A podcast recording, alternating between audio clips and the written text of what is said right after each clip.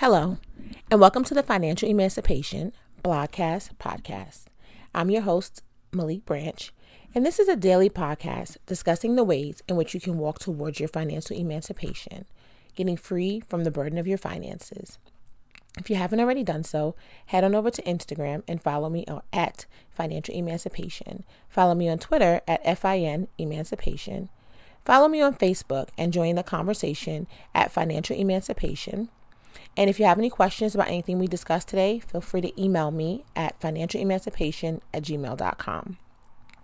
So, yesterday we talked a lot about um, family, friends, and lending money and how to just say no. Um, and we've also talked this week about cleaning out your closet. So, today I kind of want to touch on something that I find to be very critical to your finances, and that is your financial story. So, what is your financial story?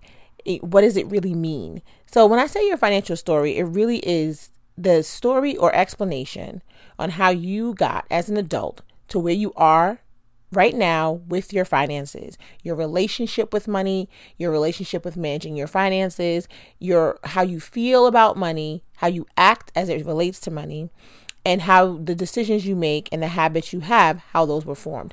So when you want to talk about a financial story, you got to go all the way back. You know, and studies show that most people's financial story begins when they're children, but their financial habits begin when they are in teenage years leading up through like graduation from high school and into college. So young adult. And that's because often people families do not implore children to actually deal in finances even though they're watching how the finances are being managed, they don't actually make them do anything that would demonstrate a habit. So they're gaining a financial story without actually having to exercise it and get a habit. So they take it in, they interpret it, and by the time they get an opportunity to um, utilize that, it's their teen, their late teens, early twenties, and that's when their habits begin. So I'm going to quickly tell you a little gist of my own financial story. Is that I I think inherently I had a um a, a, a, frugalness to me, whereas I was just a kid who always saved my allowance. I didn't really like to spend my money. I was a little bit of a hoarder. My family would call me cheap. Um, I was the one who everyone knew if, if you needed a couple of dollars, I had some in the stash. That was always from a very young child. Um, I'm sure that someone would find out deeply why that is, but some of it is just my personality. Um, and I always felt like it was important to have in case of an emergency. I was a little bit of a nervous and neurotic child. so that kind of continued though. So I was able to kind of activate that in my money as a child. I was, you know, I, I lend money. I would lend my allowance to my sister my cousin, even my father. He'd come and say, Oh, I know you got some money on you.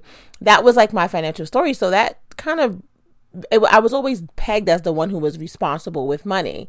And so that just kind of continued through. And I had a one parent who was responsible with money, one parent who was not responsible with money.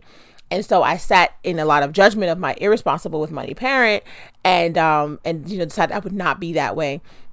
So I kind of got a little snooty about money. Um, but my, one of the lessons my mother taught me was to have a lot of shame around money. She did not want us to believe that we were better than anyone else or that we had any more. She didn't like anything flashy, so I adopted that as well. So if you know me, you know I'm very um I, I'm, also I'm very I'm respectful of money. I have all these things about money where I would like to keep them, save it, etc.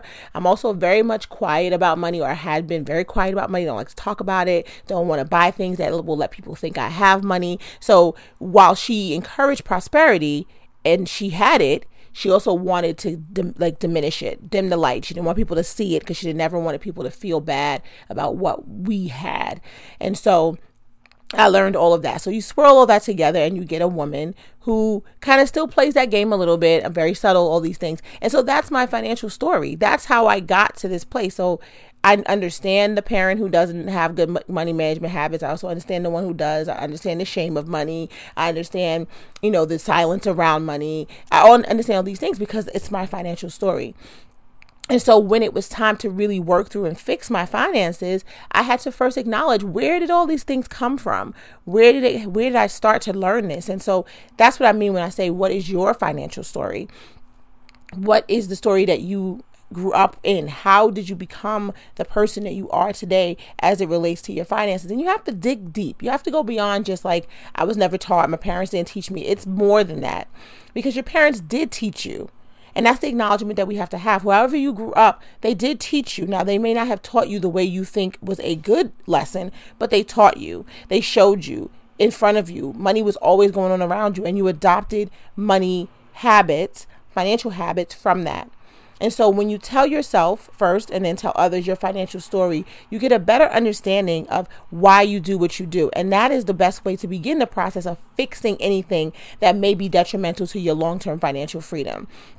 You know, the honest and truthful story, which is the one you should first tell yourself, is what did money mean in my family? What did it mean to me? What did I believe it meant? How did money come in? Did my parents work? Did they not work? Did one of my parents work? Did were there, um, you know, just be, be honest, were there illegal activities that brought money in in abundance? And then there were times of, of of no of no money, right? Were we poor? Were were we richer than I thought? You know, what are what was it and what was the truth that was being told to you, right?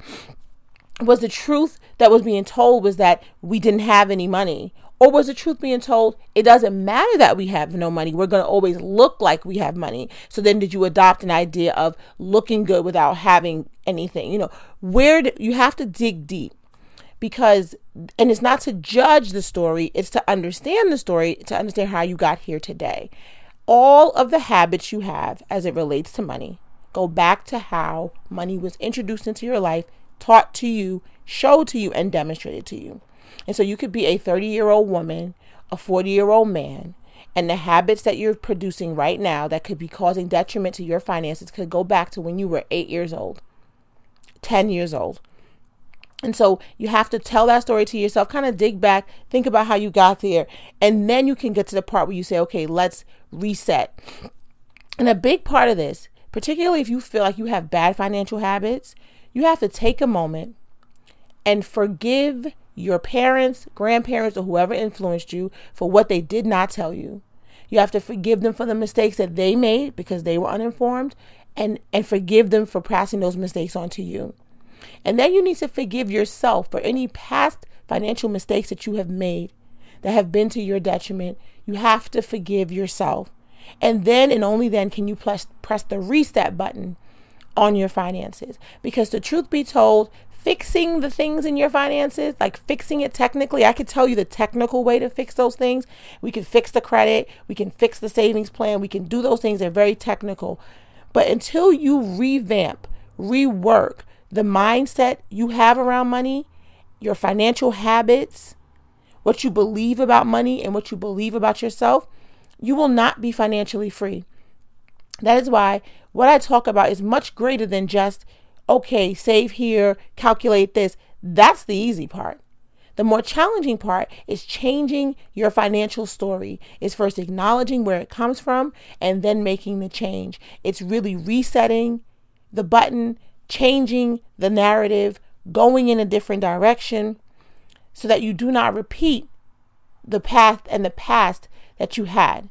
That is how you really get to financial freedom and financial emancipation because you have to change your mindset.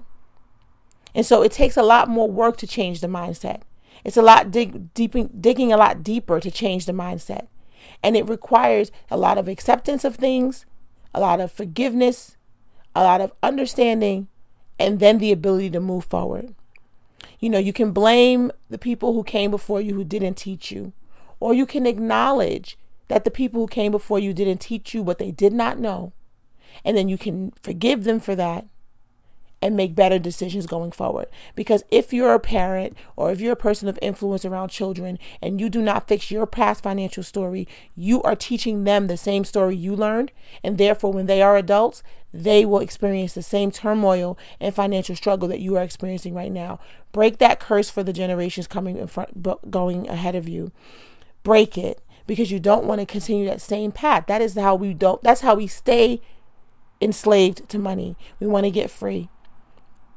So, in summary, tell your financial story. Talk about it, think about it, write it down, understand where you came from, make the adjustments, and that way you can walk forward towards your freedom, walk towards your financial emancipation. So, that was a tough one, but we got through. What is your financial story? Let's tell it.